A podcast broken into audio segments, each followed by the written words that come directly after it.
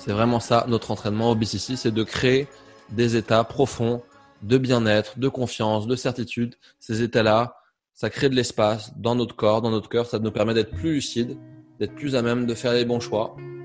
Et en revanche, on avance dans la vie et cette vie, elle est pleine de challenges, d'imprévus, d'aléas, de gens qui nous saoulent, qui nous plombent et tout d'un coup, on se rend pas compte, on perd un peu le fil de la conscience, de la présence et on devient un peu plus agité, un peu moins présent, un peu plus dans sa tête, à ruminer, à se projeter. Et c'est là où le travail qu'on fait, l'entraînement qu'on fait, doit nous permettre de, un, prendre conscience qu'on est parti, qu'on est devenu complètement inconscient, et deux, d'observer ce qui se passe, de ralentir, d'observer ce qui se passe dans la tête, dans le corps. Et rien que le fait d'observer, de mettre une distance saine entre nous et nos pensées, ça nous permet de revenir dans l'instant présent, là, tout de suite, maintenant. Le corps est un instrument, un outil formidable pour faire ça. C'est notre meilleur ami, notre meilleur allié.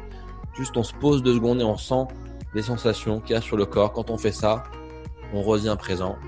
Et après, troisième étape, on décide de switcher, on décide de se reconnecter à qui on a envie d'être, à ce qu'on a envie de ressentir, et on refait le vide, on remet de l'espace, on remet de l'énergie, on remet de l'envie, on remet de la présence, on remet de la confiance.